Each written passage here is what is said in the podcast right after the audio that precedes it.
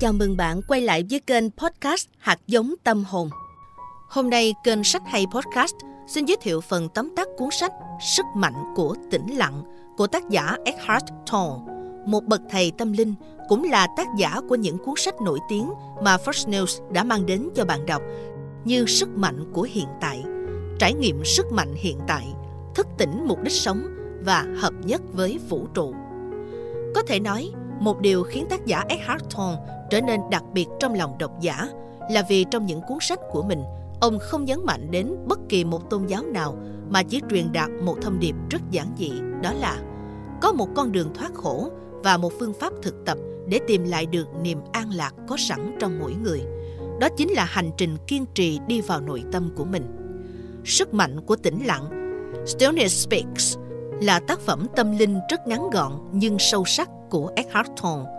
Tác giả được New York Times bình chọn là một trong những tác giả có sách bán chạy nhất. Đây là một cuốn sách hữu ích và thiết thực cho những ai muốn vượt qua những tình huống thử thách trong đời sống cá nhân và cảm nhận được sự an bình trong tâm hồn cũng như trong suy nghĩ. Qua cuốn sách, Eckhart Tolle sẽ giúp chúng ta tìm lại được bản chất sâu lắng, trong sáng và chân thật của mình. Dù cho có những biến động đang xảy ra chung quanh hay những vấn đề khó khăn trong đời sống cá nhân hiện nay của chúng ta như thế nào đi nữa? Chúng ta vẫn luôn có khả năng tiếp xúc được với một chiều không gian yên tĩnh và sâu lắng ở bên trong. Phẩm chất đời sống của chúng ta tùy thuộc vào phẩm chất của những quan hệ trong đời mình, tùy thuộc vào quan hệ của bạn với gia đình và những người thân trong gia đình, tùy thuộc vào quan hệ của bạn với người hôn phối của bạn, tùy thuộc vào quan hệ của bạn với đời sống. Nói một cách khác bạn có một quan hệ tốt đẹp với mọi người và với cuộc đời không? Do đó, sức mạnh của tĩnh lặng sẽ giúp bạn khả năng rũ bỏ những thói quen xưa cũ, tiêu cực, giúp bạn thay đổi cách sống, cách suy nghĩ và cư xử với bạn bè cùng những người thân trong gia đình một cách tốt đẹp hơn. Không những thế, sức mạnh sự tĩnh lặng còn giúp bạn nhìn sâu vào những câu hỏi lớn hơn. Tôi là ai? Ý nghĩa của đời sống là gì? Tại sao tôi có mặt trên cuộc đời này? Mục đích tối hậu của đời sống là gì?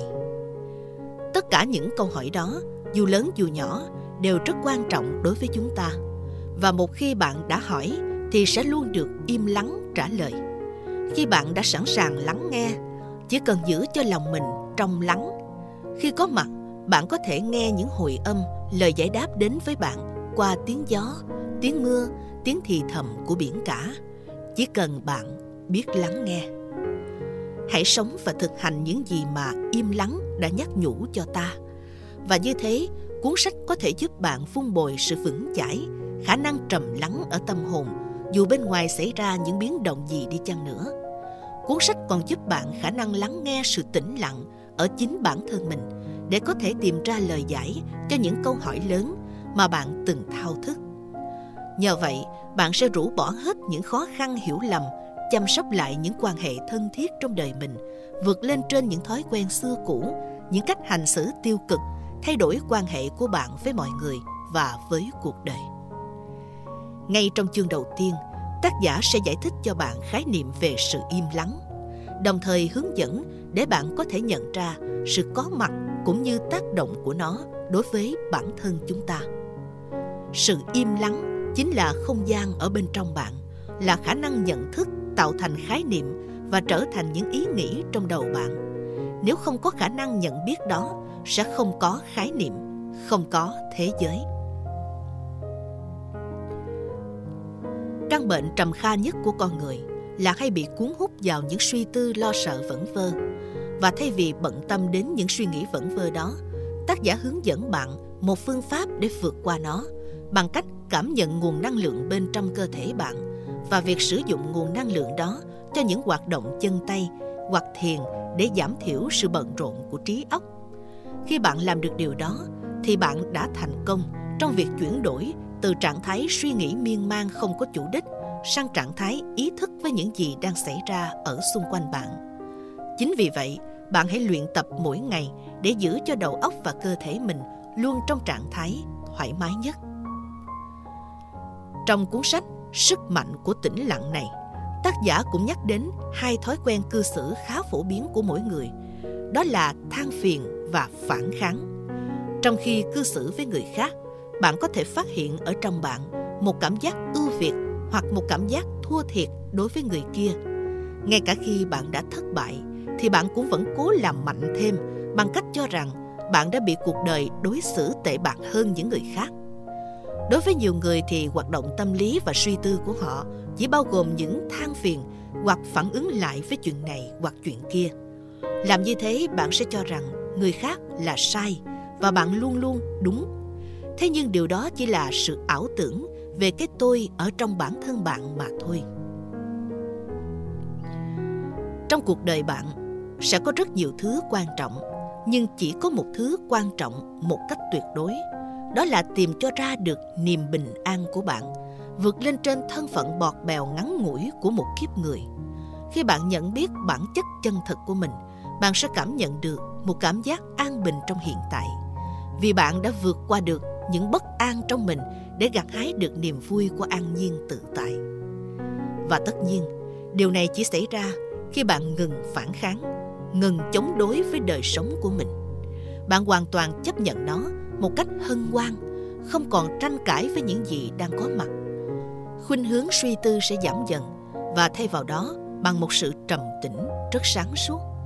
Những gì bạn đã chấp nhận hoàn toàn sẽ đưa bạn đi vào trạng thái tĩnh lặng ngay cả với những gì trước đây bạn đã không thể chấp nhận.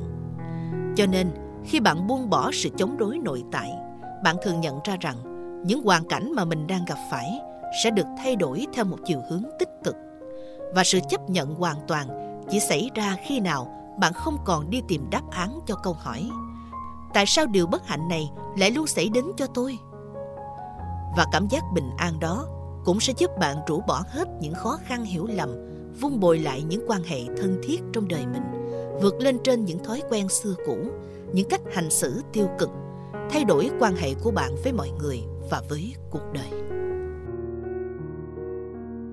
giả cũng đã dành chương cuối cùng để bàn về khổ đau cũng như cách để giải thoát bản thân khỏi chúng.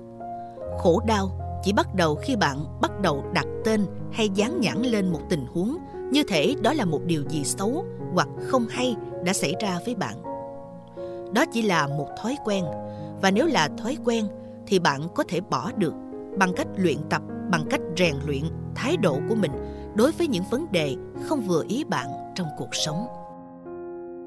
Ví dụ như bạn trễ tàu làm vỡ một cái tách, trượt chân té, bạn hãy cố gắng thực tập để không chê bai kinh nghiệm này là một cái gì đó xấu xa hay khổ sở, mà hãy chấp nhận nó. Hãy nhớ rằng, đằng sau mỗi điều kiện, mỗi con người, mỗi hoàn cảnh mà trên bề mặt ta có thể cho là bất hạnh lại luôn ẩn chứa một sự thánh thiện sâu xa. Sự thánh thiện ấy chỉ hiển lộ ra cho bạn bên trong và bên ngoài khi nào bạn chấp nhận hoàn toàn những gì đang hiện hữu. Thôi kình chống lại với những gì mà bạn cho là xấu. Chính là một trong những chân lý cao tột của loài người.